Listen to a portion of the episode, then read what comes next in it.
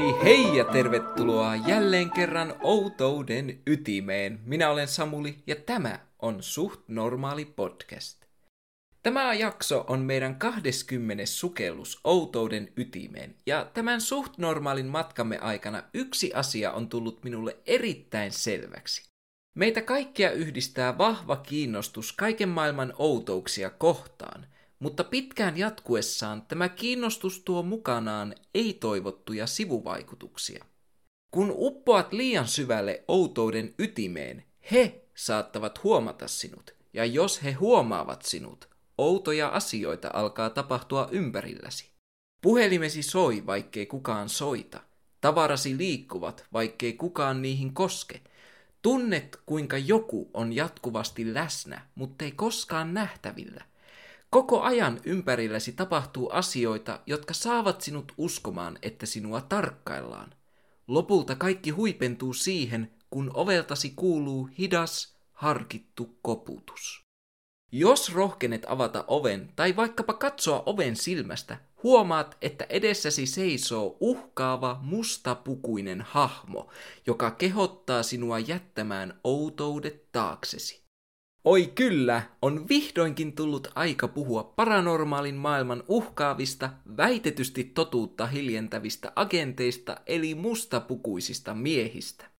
Mustapukuiset miehet tai tuttavallisemmin MIB ovat oletettuja agentteja, joiden tehtävänä on taata, ettei tieto paranormaaleista tapahtumista koskaan pääse leviämään.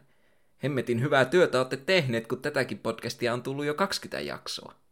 Mibit ovat yleensä pitkiä, kalpeita tai olivin värisiä, ruumiin rakenteeltaan ohuita hahmoja, jotka puhuvat erittäin oudolta kuulostavilla aksenteilla ja äänensävyillä. He muistuttavat ulkonäöltään ihmisiä, mutta jokin heidän piirteissään mättää. Esimerkiksi joissakin tapauksissa Mibillä on ollut selkeä suu, mutta päälle piirretyt huulet. Nimensä mukaisesti nämä uhkaavat olennot suosivat pukukoodia, joka koostuu mustasta puvusta, mustasta fedorasta tai edenhatusta, mustista aurinkolaseista, mustasta solmiosta, mustista sukista, mustista kengistä ja sileästä, uutuuttaan hohtavasta valkoisesta paidasta. Heidän suosimat ajoneuvot ovat yleensä autoja, jotka ovat väriltään, yllätys yllätys, mustia. Näiden autojen merkit vaihtelevat havaintomaan mukaan, mutta yleisesti nämä autot ovat havaintomaassa suosittujen automerkkien vanhempia malleja, jotka iästään huolimatta vaikuttavat olevan upo uusia. Yhdysvalloissa he suosivat 1950-luvun Cadillackeja, kun taas Brittien saarilla he matkustavat 1960-luvun Jaguareilla. Suomen mustapukuiset miehet oletettavasti suosivat 1960-luvun Toyota Corolaa. Mustapukuiset miehet ovat yleisemmin UFO-ilmiön liitettyjä hahmoja, jotka piinaavat sekä silminnäkijöitä että UFO-tutkijoita. Nykyään mustapukuiset miehet voivat ajautua myös yleisesti paranormaaleista asioista kiinnostuneiden henkilöiden, kuten suht normaalin kuuntelijoiden riesaksi. Nämä olennot tulevat vierailemaan niin sanottujen uhriensa luona yleensä heti sen jälkeen, kun hän on kokenut jotain paranormaalia, tai sen jälkeen, kun hän on viettänyt suuren määrän aikaa paranormaalin aiheen parissa. Yleensä he uhkailevat ja pelottelevat uhriaan niin pitkään, kunnes tämä suostuu lopettamaan paranormaalien asioiden tutkimisen. Mutta ennen kuin me voidaan paneutua siihen, keitä tai mitä nämä uhkaavat mustapukuiset jantterit ovat, meidän täytyy selvittää, missä ja milloin ne ovat saaneet alkunsa. Tämä on nyt neljäs jakso, joka pyörii tavalla tai toisella ufojen ja avaruusolioiden ympärillä, joten te tiedättekin, mitä tulen sanomaan seuraavaksi. Vaikka mustapukuiset miehet ovatkin päässeet valtavirran tietoisuuteen vasta 1950-luvulla, niiden juuret ulottuvat väitetysti syvälle ihmiskunnan historiaan, koska totta kai ne ulottuvat. Asiat kun eivät voi olla uskottavia, ellei ne ole minimissään parisataa vuotta vanhoja. Siitä tulikin mieleen. Tiesittekö, että ihka ensimmäinen versio suht normaalista podcastista toteutettiin antiikin Roomassa? Esi-isäni Smulius Jaarettelianus pauhasi aikoinaan taivallisista tulipalloista sekä karvaisista metsien miehistä. Toki noihin aikoihin internettiä ei ollut vielä olemassa, joten hän tapasi pauhata itse tekemiinsä amforoihin. Legendan mukaan, jos painat korvasi tiukasti kiinni antiikin aikaiseen amforaan, voit kuulla vaimean Heus, heus, heus, et gratam core est seritulus, egos mulius, et haec est suht normaali podcast. Te, jotka olette kuunnellut UFO-trilogian jaksoja, tiedätte, että useat niissä esitetyistä muinaisista tai historiallisista todisteista olivat hyvin kaukaa haettuja. Mutta verrattuna mustapukuisiin miehiin liitettyihin muinaisiin todisteisiin, UFO-jaksoissa esitetyt todisteet näyttävät kiveen kovilta faktoilta. Mustapukuiset miehet ovat väitetysti olleet läsnä kautta ihmiskunnan historian. Keskiajalla kerrottiin tarinoita oudoista mustiin vaatteisiin pukeutuneista herrasmiehistä, joita havaittiin Kreikan, Unkarin, Puolan ja monien muiden alueiden syrjäisimmillä seuduilla – Usein näiden havaintojen jälkeen useita ihmisiä sekä eläimiä löydettiin kuolleina pistohaavojen kera ja täysin tyhjennettynä verestä. Hetkonen, tää kuulostaa tutulta. Nää ei ole mitään herrasmiehiä, nää on pahusvien mustiin pukeutuneita chupakaabroja. Come on, chuppis! Ensin pitää änkeä vierailemaan mustasilmäiset lapset jakson ja nyt tänne! Hitto, nää oot innokkaampi näyttelemään organista imemiselintäs kuin keskiverto Tinder-matchi. Mene nyt pois siitä, meillä ei ole tänään aikaa puhua avaruudesta tulleista liskokoirista. Tää kässäri on jo tarpeeksi täynnä mibeihin liittyvää bullshittia. Kuten modernit sisaruksensa, myös nämä muinaiset mustapukuiset herrasmiehet olivat pitkiä, kalpeita ja he puhuivat erittäin oudoilla aksenteilla. Eikä nämä historialliset yhteydet suinkaan pääty tähän. Muinaisissa Wiccan tai noituuden uskonnoissa mustiin pukeutuneella miehellä on näkyvä symbolinen merkitys. Monissa noita kokouksien rituaaleissa mustat asusteet ilmiselvästi edustavat MIBtä, koska miksipä ei. Lisäksi kelttiläisten haltiauskomukset ovat myös täynnä tarinoita mibeistä. Osa haltioista oli ihmisten kokoisia, ja ne pystyivät liikkumaan huomaamatta ihmisten keskuudessa. Ainoa piirre, josta heidät tunnisti haltiaksi, oli heidän päällään olevat mustat vaatteet, joka tietenkin tarkoittaa sitä, että ne olivat todellisuudessa mibejä. Kertoisin teille mielelläni tarkemmin näistä muinaisista ja historiallisista mustapukuisista miehistä, mutta nämä perustelut ovat oikeasti noin suppeita ja pinnallisia.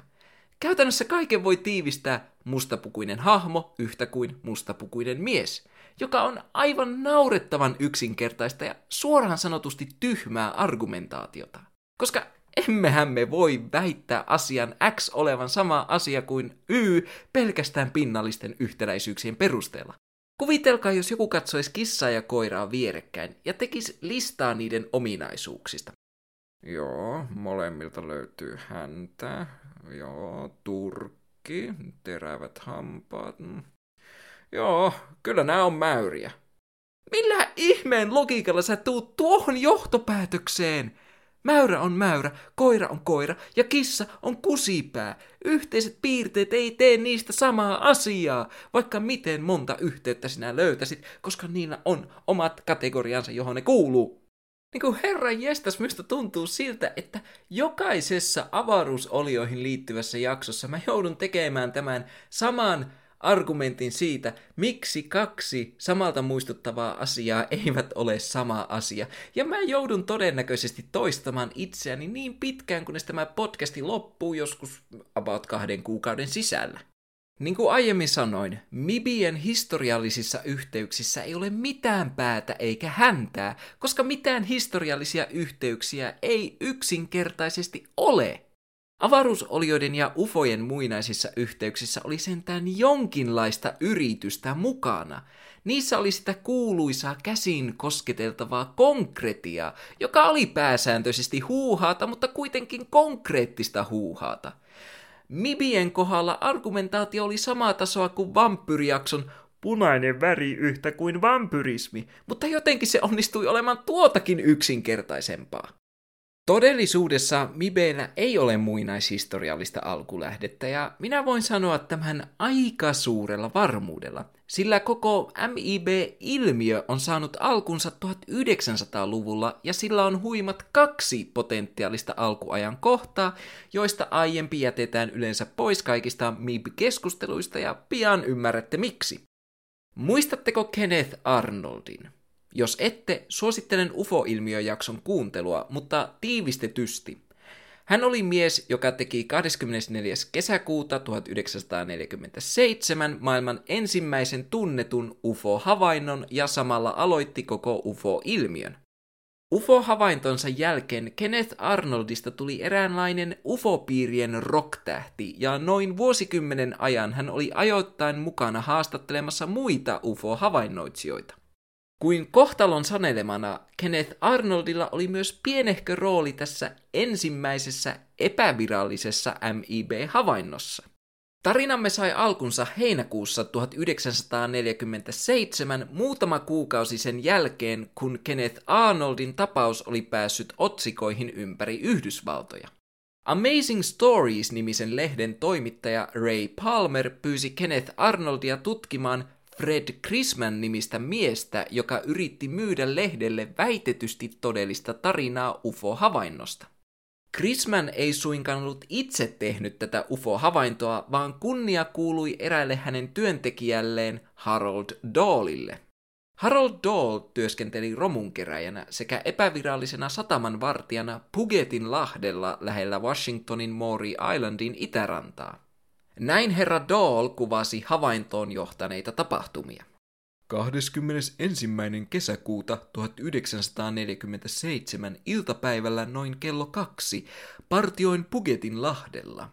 Aluksella oli kaksi miehistön jäsentä sekä 15-vuotias poikani ja hänen koiransa. Kun katsoin ylös veneeni ruorista, huomasin taivaalla kuusi erittäin suurta Donitsin muotoista lentävää alusta. Lentävät donitsit olivat halkaisijaltaan 30 metrisiä. Niiden keskellä oli suurikokoinen reikä ja kyljissä oli ikkunalta vaikuttavia aukkoja. Omien sanojensa mukaan Daal otti aluksista kuvia kamerallaan. Hän jatkoi, että yksi donitseista pysyi paikallaan muutaman minuutin ja pudotti sitten tuhansia kappaleita valkoista paperimaista kevyttä metallia lahteen ja rannalle. Yhtäkkiä toinen donitseista alkoi pudottamaan tummaa, tulikuumaa, magmamaista ainetta ympäri lahtea. Daal ja kumppanit pakenivat tätä polttavaa magmasadetta läheisiin luoliin, mutta valitettavasti ennen suojaan pääsyä magmasade onnistui murtamaan ja polttamaan Daalin pojan käden sekä tappamaan tämän koiran. Aika hävytöntä toimintaa uhvoilta tulla ja tiputtaa tulikuumat avaruusmäsmänsä pahaa aavistamattoman koiran päälle. Niinku, joo, kyllähän se myös satutti sitä poikaa, mutta come on! Ruffe ansaitsi paremman kohtalon. Plus, meillä on täällä maapallolla sellaisia asioita kuin käytöstavat, ja olisi ehkä ihan suotava, että kävisitte niitä läpi ennen kuin tuutte tiputtelemaan mäsmöjänne meidän planeetalle koska ainoat, joilla on oikeus roskata maapallolla, on me. Ja meidänkään ei kannattaisi sitä tehdä, jos me halutaan pitää tämä pallo elinkelpoisena vielä muutama vuosikymmen. Valitettavasti Daal ei voinut kutsua heidän luokseen apua, sillä tämä avaruusmäsmä oli myös onnistunut rikkomaan veneen radion. Magmasateen päätyttyä Daal ohjasi veneen takaisin rantaan, vei poikansa sairaalaan ja jätti kameransa Krismanille. Dahl kertoi myöhemmin, että hänen poikansa oli yhtäkkiä kadonnut sairaalasta ja että hänet oli löydetty pari päivää myöhemmin Montaanasta työskentelemässä ravintolassa ilman minkäänlaista muistikuvaa siitä, miten hän oli sinne päätynyt. Chrisman puolestaan kertoi kehittäneensä valokuvat, joissa näkyi outoja lentäviä donitseja, mutta valitettavasti nämä valokuvat ja alkuperäiset negatiivit mystisesti tuhoutuivat. Chrismanin mukaan tämä johtui radioaktiivisesta säteilystä. Voi jummi jammi, kun aina kriittisimmät todisteet sattuvat mystisesti tuhoutumaan ja osa todistajista sattuu sopivasti unohtamaan merkittävimmät tapahtumat. No, ei kai tässä muu auta kuin uskoa näiden kahden luotettavan miehen sanaan. Niin joo, ja Dahl hautas koiransa merelle, joten luonnollisesti koiran ruumistakaan ei koskaan voitu tutkia, ja kukaan meistä ei tiedä, oliko tätä koiraa varmasti edes olemassa, mutta hei, luotettavat kaksi miestä aivan varmasti puhuvat totta. Meidän jaksomme kannalta merkittävimmät tapahtumat tapahtuivat seuraavana päivänä. 22. kesäkuuta kello seitsemän aamulla muuan mies saapui Daalin ovelle ja pyysi tätä lähtemään hänen kanssaan aamiaiselle. Daal suostui ajatellen, että mies oli tulossa ostamaan häneltä romua. Mies oli pukeutunut mustaan pukuun ja hän vaikutti olevan iältään noin 40-vuotias. Hän ajoi mustalla sedanilla ja hän vei Daalin erääseen kahvilaan. Istuttuaan alas ja tilattuaan aamiaisen, tämä kummallinen mies alkoi kertoa Daalille erittäin yksityiskohtaisesti edellisen päivän UFO-kohtaamisesta. Tarina oli niin tarkka, että olisi voinut kuvitella miehen olleen heidän kanssaan veneessä. Seuraavaksi kummallinen mies sanoi, se mitä olen sanonut on todiste sinulle siitä, että tiedän paljon enemmän tästä kokemuksestasi kuin haluat uskoa. Mies puhui outoon sävyyn siitä, kuinka tapauksen ei olisi koskaan pitänyt tapahtua. Mies käski Daalin olemaan puhumatta asiasta julkisesti. Jos hän puhuisi, pahoja asioita tulisi tapahtumaan hänelle ja hänen perheelleen. Kuten kaikki muutkin, joiden henki riippuu tämän taidosta pitää suunsa kiinni, Dahl yritti Grismanin kanssa kaupitella tarinaa sanomalehdille. Tämä on tällainen klassinen tapaus, että joku tulee uhkaamaan sinua sinun hengellä ja sä oot sille, että joo joo joo, mä pysyn hiljaa, en mä kerro tästä kenellekään. Mutta heti kun silmä välttää, sä oot sille, ei, arvatkaa mitä, mä näin lentävän Donitsin ja se tappoi mun koiran. Ja mukilla on minun poika, mutta se tappoi mun koiran. Teitä ei varmaan yllätä kuulla, että tämä uskottava kertomus lentävistä donitseista ja polttavasta avaruusmäsmästä oli kuin olikin pelkkää bullshittia.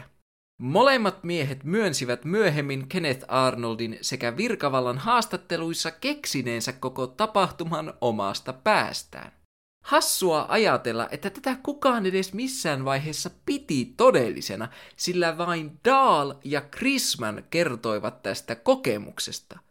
Kukaan muu veneessä olleista ei nähnyt mitään, eikä edes avaruusmäsmän polttama poika koskaan kertonut mitään avaruusolioihin liittyvää. Lisäksi kukaan ei osaa varmaksi sanoa, oliko tämä mustapukuinen miesosio osa alkuperäistä tarinaa vuonna 1947 vai lisättiinkö se tarinaan vuonna 1956, mutta tästä lisää myöhemmin. Koska tämä tapaus on sataprosenttista aitoa bullshittia, se usein jätetään pois virallisesta ja vakavasta mustapukuisten miesten kaanonista. Mutta mä halusin kuitenkin tuoda tämän kertomuksen esille, en niinkään mustapukuisten miesten takia, vaan oikeastaan tulikuuman avaruusmäsmän takia. Virallisesti MIB-ilmiö sai alkunsa 1950-luvulla ja sen alkulähtenä toimii yksi mies – yksi erittäin sympaattinen mies nimeltään Albert Bender. Albert Bender oli tuikitavallinen töissä käyvä aikuinen, joka asui Bridgeportissa Connecticutin osavaltiossa. Kuten minä ja monet teistä suht normaalin kuuntelijoista, myös Bender oli suunnattoman kiinnostunut oudoista sekä paranormaaleista ilmiöistä. Benderin kiinnostus paranormaaliin sai alkunsa 5.12.1945. Tuolloin laivue Avenger-lentokoneita katosi olosuhteissa, jotka ovat vielä tänäkin päivänä kiistan alaisia, alueella, joka tunnetaan tänä päivänä Bermudan kolmiona. Tämä tapaus herätti jotain 23-vuotiaan Benderin sisällä. Hän alkoi kuluttaa kaikkea paranormaaliin ja outouksiin liittyvää sisältöä, jota hän onnistui saamaan käsiinsä.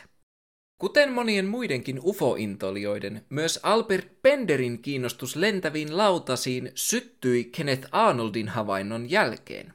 Noihin aikoihin Bender asui vanhan kolmikerroksisen talon ylimmässä kerroksessa seuranaan vain isäpuolensa.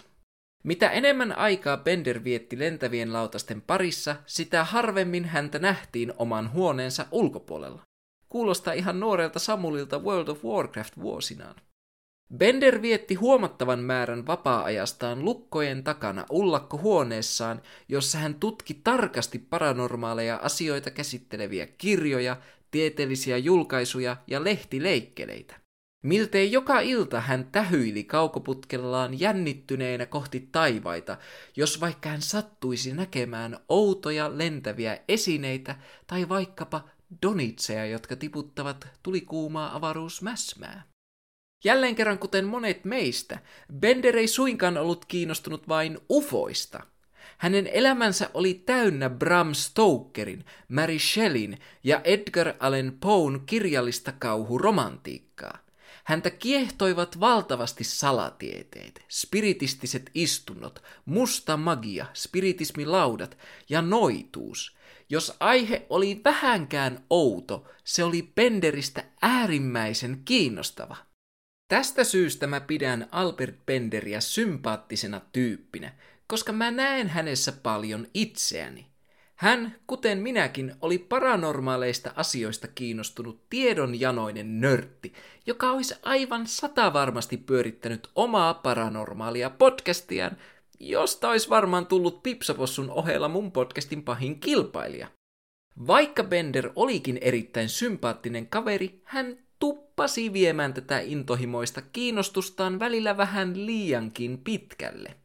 Eräänä päivänä Bender sai päähänsä maalata ullakon seinät täyteen groteskien painajaismaisten olentojen kasvoja. Lisäksi hän ripusti seinät täyteen kutistettuja irtopäitä, pääkalloja ja kruunasi tämän ahdistavan ilmapiirin jatkuvasti taustalla soivalla, piinaavalla äänimaailmalla. Tämä vaatimaton pintaremontti vei häneltä kevyet kahdeksan kuukautta.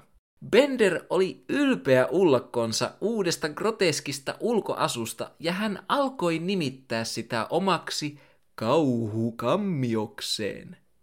Hetken aikaa hän suunnitteli koko yläkerran muuttamista kummitustaloksi.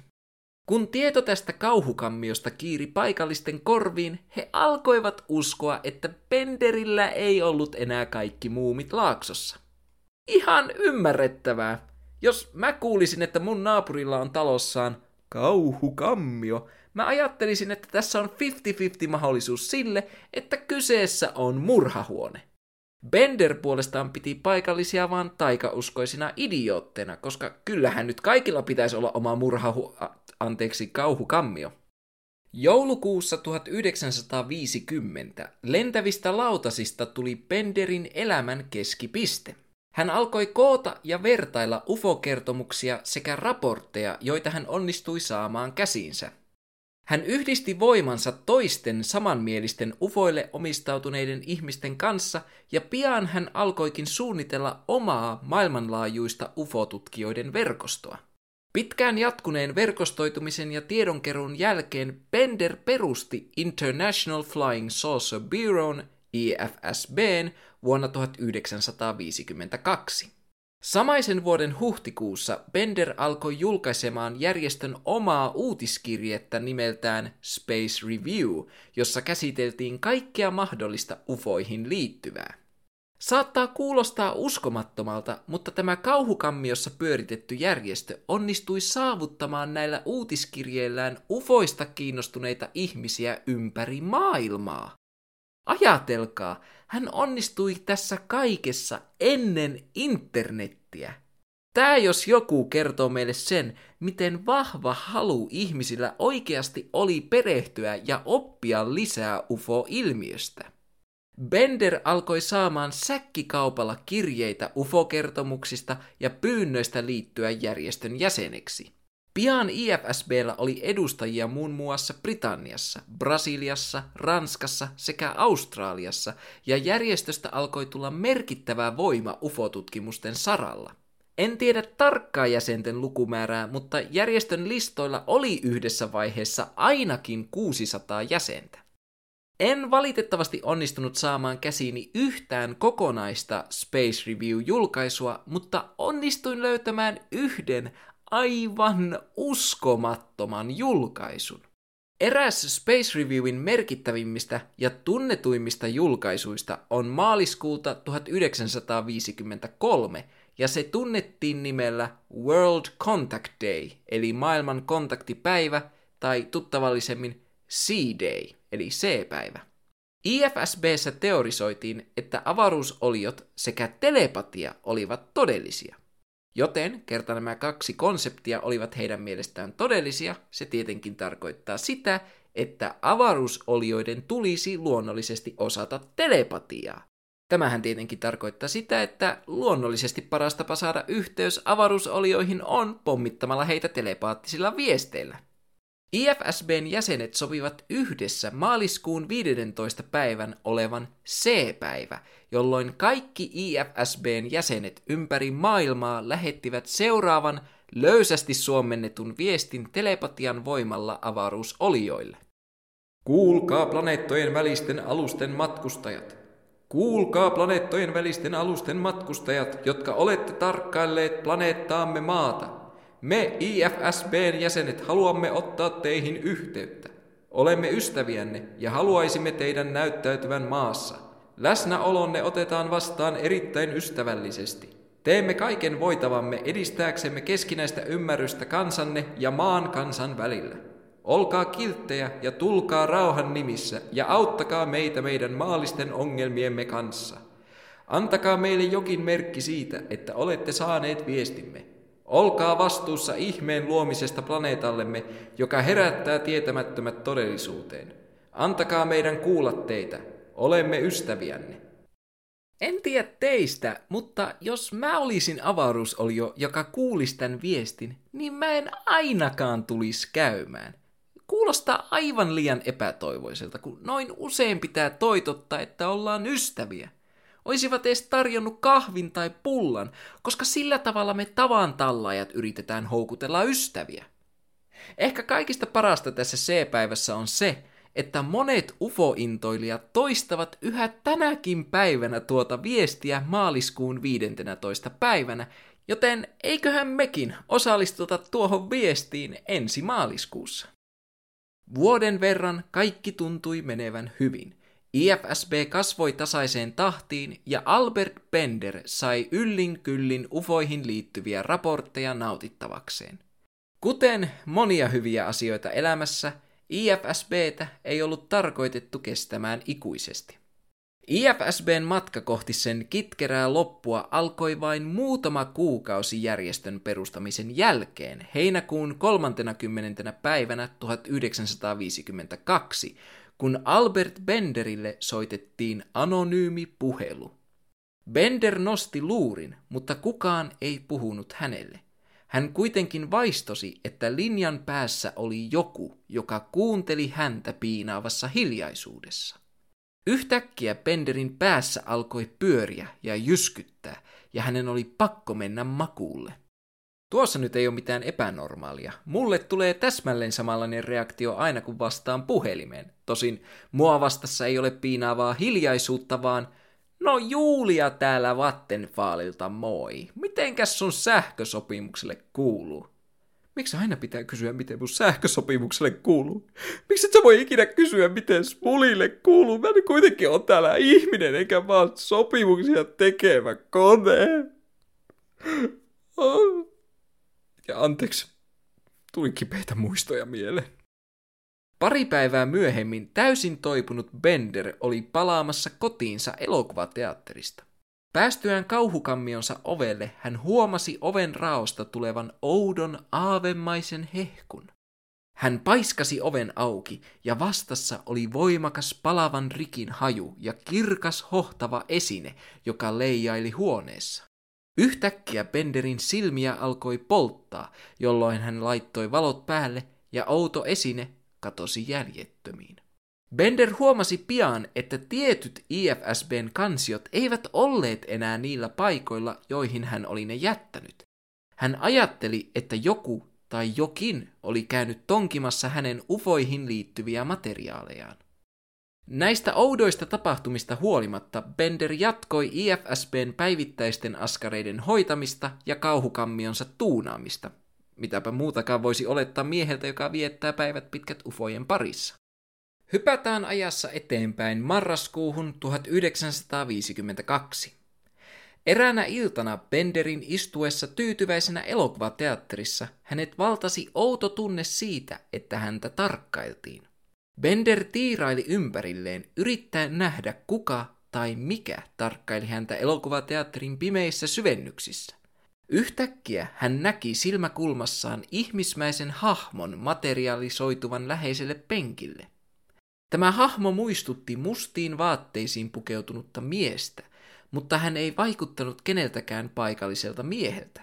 Hänen silmänsä hohtivat kuin taskulamput. Benderin nähdessä miehen hänen päässään alkoi pyöriä ja hän tunsi, miten huono olo alkoi vallata hänet. Hän sulki silmänsä yrittääkseen pidätellä pahaa oloaan.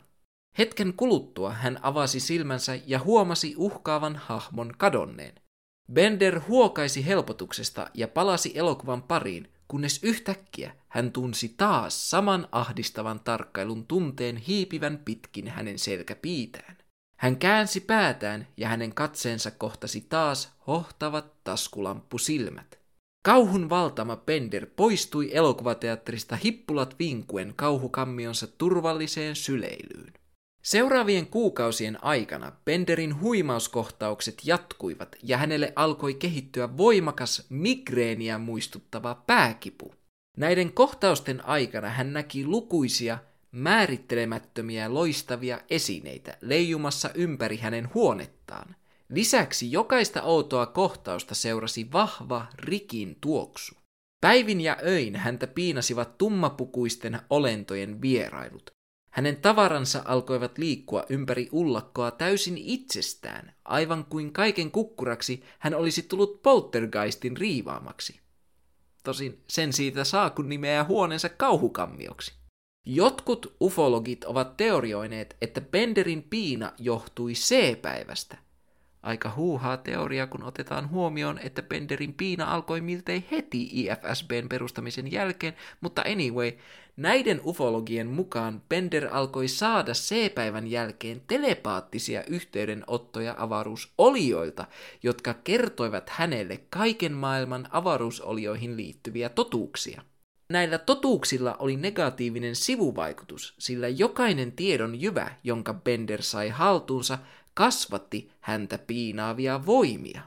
Oli kyse avaruusolio telepatiasta tai ei, nämä piinaavat voimat saavuttivat huippunsa vuoden 1953 puolivälissä, kun Bender lupasi julkaista Space Reviewssa hämmästyttävän raportin, joka tulisi paljastamaan avaruusolioihin liittyviä syviä totuuksia – Tämän lupauksen seurauksena elokuussa 1953 Bender löysi itsensä ullakoltaan kasvotusten kolmen mustapukuisen miehen kanssa.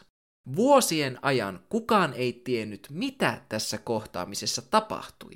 Ainoa, mikä oli varmaa, oli se, että Bender oli niin järkyttynyt kokemastaan, että lokakuussa 1953 hän ilmoitti jäsentensä järkytykseksi lakkauttavansa IFSBn ja lopettavansa kaiken ufoihin ja avaruusolioihin liittyvän toiminnan. Lehden viimeisessä numerossa hän totesi kryptisesti, Haluaisimme julkaista koko tarinan Space Reviewssa, mutta tiedon luonteen vuoksi meitä on valitettavasti neuvottu jättämään se tekemättä. Kehotamme niitä, jotka tutkivat lentäviä lautasia, olemaan hyvin varovaisia. Näihin kryptisiin merkkeihin päättyi IFSBn lyhyt elämä, ja tarinan loppu olisikin jäänyt kryptiseksi, ellei kuvioihin olisi astunut mies nimeltään Gray Barker. Gray Barker asui Clarksburgissa Länsi-Virginiassa. Hän liittyi ifsb Albert Benderin pyynnöstä vuoden 1953 alkupuolella ja on erittäin ymmärrettävää, miksi Bender halusi Parkerin osaksi järjestöään. Hän oli nimittäin erittäin lahjakas ja tunnelmallinen kirjoittaja, joka rakasti tarinoita paranormaaleista ilmiöistä ja olennoista. Hän oli käytännössä Albert Benderin sielunveli, joka osasi tuottaa äärimmäisen koukuttavaa sisältöä. Vuoden 1953 aikana Barker kirjoitti useita artikkeleita Space Review-lehteen, ja kuten monet muutkin, hän oli järkyttynyt järjestön yllättävästä lakkauttamisesta.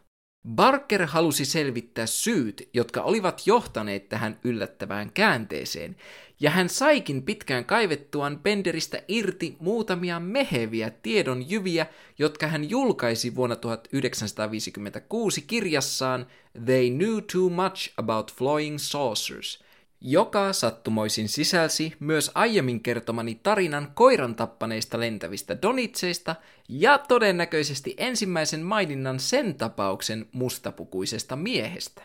Tässä teoksessa Barker kertoi, että tämä ullakolla vierailut uhkaava kolmikko oli paljastanut kauhusta lamaantuneelle Penderille karmivan totuuden ufojen läsnäolosta maapallolla. He myös varoittivat häntä olemaan paljastamatta tietojaan mistään hinnasta, ellei sitten halunnut kohdata kolmikon välitöntä ja kuolettavaa raivoa.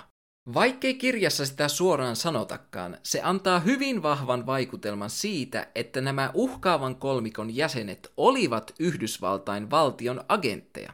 Osittain tätä teoriaa tukee Barkerin kertomus omasta kohtaamisestaan mustapukuisen miehen tai FBI-agentin kanssa.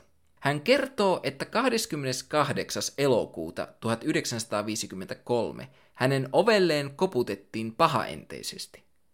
Oven takana häntä odotti uhkaavan näköinen mustiin pukeutunut agentti.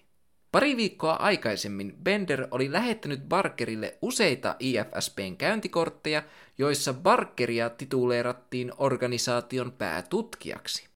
Barker oli antanut muutaman käyntikortin eteenpäin ystävilleen, joilla hän tiesi korttien yhä olevan. Voitte kuvitella, miten järkyttynyt Barker oli huomatessaan, että hänen edessään seisovalla agentilla oli hallussaan yksi näistä käyntikorteista. Uhkaava agentti alkoi kysellä häneltä kaikkea IFSBn toiminnasta, käyntikorttien tarkoituksesta, Albert Benderistä sekä Barkerin omasta roolista järjestössä. Barker kertoi IFSBn olevan vain viaton lentäviä lautasia tutkiva organisaatio ja että käyntikorttien avulla saattoi tunnistaa ryhmän jäseniä. FBI-agentti vaikutti olevan tyytyväinen Barkerin me ollaan vaan harmittomia ufonörttejä vastaukseen, joten hän kiitti tätä yhteistyöstä ja poistui paikalta.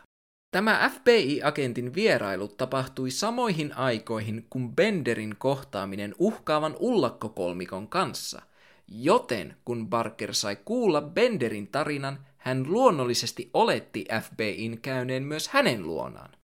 They Knew Too Much About Flying Saucers kirjan julkaisun myötä mustapukuiset miehet ottivat ensimmäisen suuren harppauksensa kohti valtavirran suosiota, ja pian muutkin UFO-yhteisön jäsenet alkoivat raportoida omista MIB-havainnoistaan.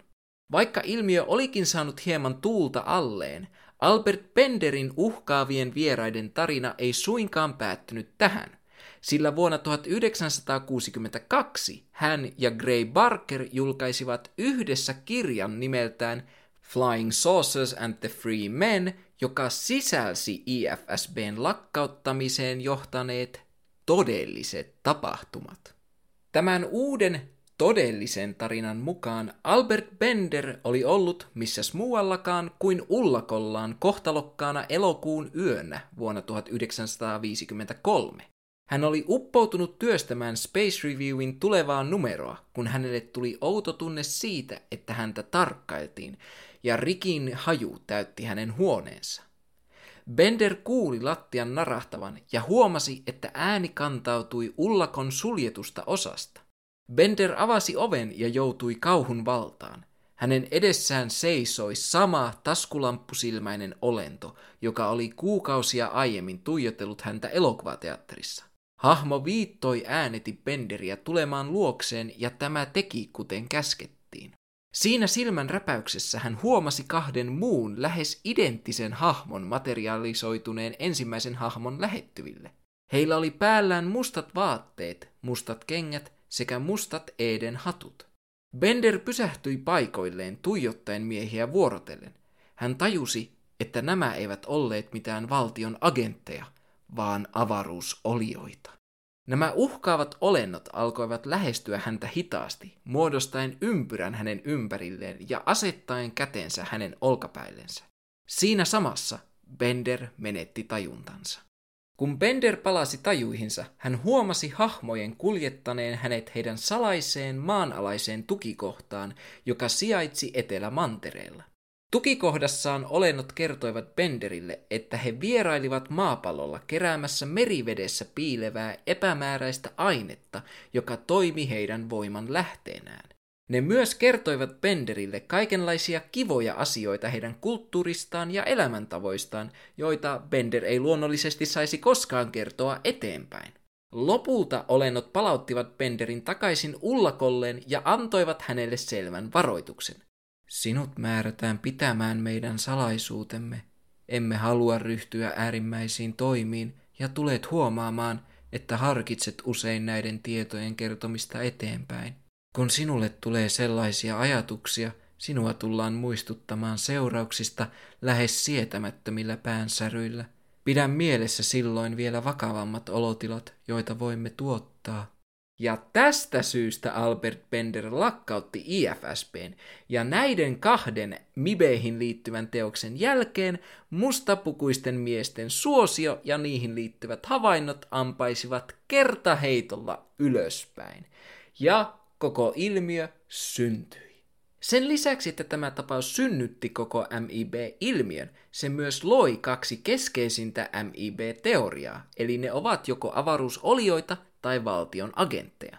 Meillä ei tosin ole vielä tänäkään päivänä mitään hajua siitä, ovatko mibit osa jotain tiettyä avaruusolion rotua, kuten pitkiä valkoisia, vai ovatko ne kokonaan oma rotunsa. Heidän tapansa kertoa salaisuuksia vain ja ainoastaan Benderille täsmää vahvasti nykyiseen käsitykseen pitkistä valkoisista ja niiden luotsaamista profeetoista. Mutta mibit eivät täsmää ulkonäöltään perinteisen avaruusarjalaisen kanssa – Valtion agenttiselitys menee puolestaan tähän yksinkertaiseen salaliittoon, jonka mukaan avaruusoliot ovat täysin todellisia ja Yhdysvaltain hallitus yrittää kaikin keinoin kiistää niiden olemassaolon. Skeptikkoina meidän täytyy kuitenkin kysyä, onko tässä Albert Benderin tapauksessa loppupeleissä mitään todellista? Jotta voimme ymmärtää MIB-ilmiön takana piileviä totuuksia, meidän täytyy ensin perehtyä tarkemmin meidän kahteen keskeiseen hahmoomme, Albert Benderin ja Gray Barkerin. Luonnollisestikin me aloitamme Albert Benderistä. Albert Bender oli oudoista kiinnostuksen kohteistaan huolimatta täysin tavallinen työssäkäyvä aikuinen. Hän ei kuitenkaan ollut täysin terve.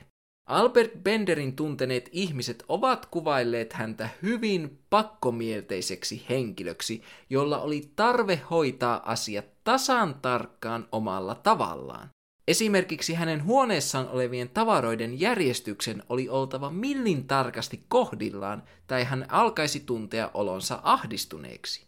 Lisäksi, kun Albert Bender kiinnostui jostakin asiasta, hän kiinnostui siitä koko olemuksellaan hänelle tuli pakonomainen tarve päästä käsiksi yhä laajempaan määrään kiinnostuksen kohteena olevaan aiheeseen liittyvään materiaaliin. Kaiken kukkuraksi hänellä oli suunnaton, miltei lamaannuttava pelko syöpään sairastumisesta. Tänä päivänä hänen lailla oireilevalle henkilölle diagnosoitaisiin OCD eli pakkooireinen häiriö, jolla oli kaverinaan ahdistushäiriö. OCDn aiheuttamat oireet ovat hyvin yksilöllisiä, mutta se pystyy aiheuttamaan esimerkiksi aistiharhoja, joten on hyvin mahdollista, että Benderin pakkomiele sai hänet luomaan mielensä sisällä idean häntä jahtaavasta uhkaavasta olennosta. Kun tähän yhdistetään mahdollinen ahdistushäiriö, ei ole ollenkaan yllättävää, jos Bender on pahan ahdistuskohtauksen saatuaan tehnyt tästä olennosta itselleen todellisen. Toisaalta OCD ja ahdistus eivät pysty selittämään Benderiä vaivanneita migreeneitä, pyörtymiskohtauksia tai hänen haistamiansa rikinkatkuisia hajuja. Usein näiden oireiden jälkeen hän joutui vuoteen omaksi, sitten hän joko nukahti tai ajautui jonkinlaiseen transsimaiseen tilaan. Näille oireille on olemassa yksi erittäin maanläheinen selitys, nimittäin epilepsia, tai tarkemmin ottaen Jacksonin epilepsia, jonka oireisiin lukeutuvat lievät tai keskitason hallusinaatiot, sekavuus ja pelko, huimaus, mutta ei kuitenkaan täysmittainen tajunnan menetys, sekä kuvitteelliset voimakkaat hajut.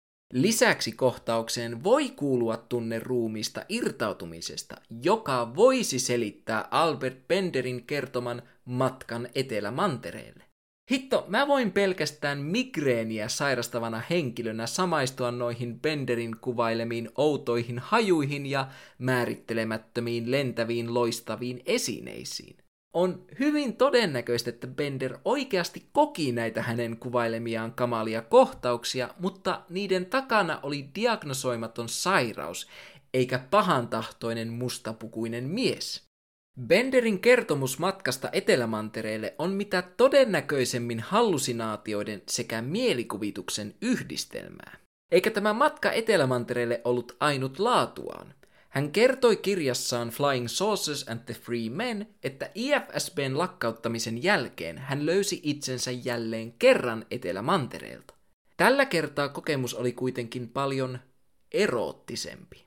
Kolme seksikästä avaruusneitoa pukeutuneena ihoa myötäileviin valkoisiin pukuihin riisuivat Penderin alasti. Nämä seksikkäät otukset alkoivat hieroa Penderin vartalolle mystistä lämmintä nestettä, ja tätä nestettä hierottiin kaikkialle korvasta vakoon asti. Seksikästä, tosin ei vedä vertoja levitoivalle karvaiselle Michelin miehelle. Nämä seksikkäät avaruushierojat kertoivat Benderille, että tämä neste tekisi hänen elämästänsä parempaa, eikä hänen tarvitsisi pelätä enää erästä tiettyä sairautta. Näiden tapahtumien aikoihin Bender oli kolmenkympin tietämillä, eikä hän ollut vielä kertaakaan elämässään seurustellut, joten ainakin tämä kertomus on minun silmissäni silkkaa seksuaalista fantasiaa, jonka hän oli loihtunut mielensä syvyyksissä. Fantasiaa, joka tarjosi hänelle hänen kaipaamansa naisen kosketusta ja samalla myös lohtua aina läsnä olevaan syövän pelkoon. Tästä syystä mä henkilökohtaisesti uskonkin siihen, että nämä matkat Etelämantereelle eivät olleet mitään muuta kuin innokkaan ja pelokkaan ufointoilijan mielikuvituksen ja aistiharhojen tuotoksia. Lisäksi uskoisin, että Bender oli alkanut menettää kiinnostustaan ufoihin ja hän halusi luoda niin sanotusti uskottavan syyn IFSBn lopettamiselle. Mikä olisikaan parempi tapa lopettaa järjestön toiminta kuin vedota siihen, että oli pakko, mutta en voi koskaan kertoa pilkun tarkkaa syytä miksi. Jos olisi sanonut, että ei enää kiinnosta, niin hän olisi saattanut menettää asemaansa monien IFSBn jäsenten silmissä. Lisäksi alkuvuodesta 1954 Bender tapasi unelmiensa naisen, Betin, ja he menivät naimisiin saman vuoden lokakuussa. Eikä varmaan yllätä kuulla, että tuolloin avaruushierojat sekä mustapukuiset miehet lakkasivat esiintymästä Benderin elämässä. Mun mielestä on ilmiselvää, että herra Benderiä ei vaan yksinkertaisesti avaruusoliot ja ufot enää kiinnostaneet. Tämä ei tietenkään tarkoita sitä, etteikö hänen kuvailemansa oireet olisi olleet todellisia. Hän vaan ovelasti käytti todellisia oireitaan tarinankerronnan työkaluina. Toki on myös mahdollista, että jossain vaiheessa IFSBn toimintaa Bender kohtasi mustapukuisen miehen, mutta se ei ollut avaruusolio tai edes niin sanotusti mustapukuinen mies, vaan täysin todellinen ja tavallinen FBIn agentti, joka oli kiinnostunut järjestön toiminnasta. Noihin aikoihin FBI piti silmällä erilaisia ufoihin perehtyneitä järjestöjä. Ei siksi, että he paljastaisivat totuuden ufoista maailmalle, vaan siltä varalta, jos he sattuisivatkin vahingossa luulemaan esimerkiksi Yhdysvaltojen salaisia asetestejä ufoiksi. Noina kylmän sodan aikoina kaikki mahdollinen aseisiin tai armeijan liittyvä tieto pyrittiin pitämään mahdollisimman tiukasti piilossa, ihan vaan siksi, ettei Neuvostoliitto saisi vihiä mistään, mikä antaisi heille etulyöntiasemaa. Kohtaaminen oikean agentin kanssa voisi hyvinkin muuntua uhkaavaksi kohtaamiseksi avaruusolion kanssa Benderin salaliittoihin syventyneessä mielessä. Tästä huolimatta lopputulos olisi täsmälleen sama MIB-olentojen olemassaolon suhteen. No mutta Samuli, jos Albert Benderin tarina oli pelkkää huuhaata, miksi Gray Barker kirjoitti hänestä huimat kaksi kirjaa? Oi ihanin keskeyttäjä. Mä jo pelkäsin, että oot kupsahtanut tässä mun kuukauden mittaisen tauon aikana, kun ei hetkeen kuulunut mitään, mutta sä esitit jälleen kerran erittäin kriittisen kysymyksen. Kuten aiemmin sanoin, Gray Barker oli erittäin lahjakas ja tunnelmallinen kirjoittaja. Mutta hän ei koskaan antanut faktojen tulla hyvän tarinan tielle. Barkerilla oli erittäin paha tapa venytellä ja ylidramatisoida kuulemiaan paranormaaleja kertomuksia.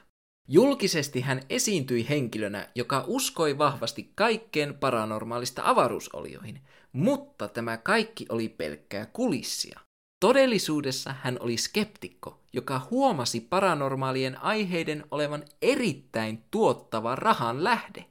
Hänen sisarensa Blank kertoi, että Barker kirjoitti kirjat vain rahan takia, ja hänen ystävänsä James W. Mosley sanoi, että Barker pitää koko ufologiaa yhtenä suurena vitsinä. Eli tässä on tilanne, jossa rahanhaluinen kirjailija näki kultaisen hanhen, eli Albert Benderin, ja otti kaiken ilon irti tämän dramaattisesta MIB-kohtaamisesta. Sitä en osaa sanoa, paljonko nämä miehet tienasivat näillä teoksilla. Sen tiedän varmaksi, että Albert Bender jätti IFSBn lakkauttamisen ja naimisiin menon jälkeen kaikki paranormaalit asiat taakseen, eikä hän tietääkseni koskaan kommentoinut enää kokemuksiaan julkisesti. Bender kuoli vuonna 2016, jolloin hänelle oli kertynyt ikää kunnioitettavat 94 vuotta. Gray Barker puolestaan jatkoi paranormaaleilla aiheilla rahastusta kuolemaansa saakka. Hän menehtyi vuonna 1984 59-vuotiaana. Eli tämä tapaus loi myös neljä yleisintä skeptikon selitystä MIB-ilmiölle. Ne ovat vain mielikuvituksen tuotteita tai aistiharhoja, tai väärinkäsityksiä sekä huijauksia. Koska todellisuus ei millään tavalla puolla mustapukuisten miesten olemassaoloa, voisi kuvitella, että niiden tarina päättyisi myös tähän. Mutta Benderin ja Barkerin ansiosta nämä olennot alkoivat elää täysin omaa elämäänsä, ja niistä kertovia tarinoita sekä teorioita alkoi ilmestyä kuin sieniä sateella. Mutta näihin me palaamme seuraavassa jaksossa. Mitä mieltä te olitte tästä jaksosta? Tulkaa kertomaan mulle Instagramissa at suhtnormaalipodcast ja painakaa siellä sitä seuraan näppäintä. Suurimmat kiitokset kaikille patroneille tuestanne ja erityiset kiitokset suursuhtistason patroneille, joten suuret kiitokset tuomettareille, wuhuu! Suuret kiitokset The Kasvifaktailijalle, wuhuu! Ja suuret kiitokset Ellille, wuhuu! Te kaikki ihanat patronit mahdollistatte sen, että suht normaali pysyy omana outona itsenään. On taas aika sanoa hetkeksi hei hei, mutta onneksi me tapaamme taas pian outouden ytimessä.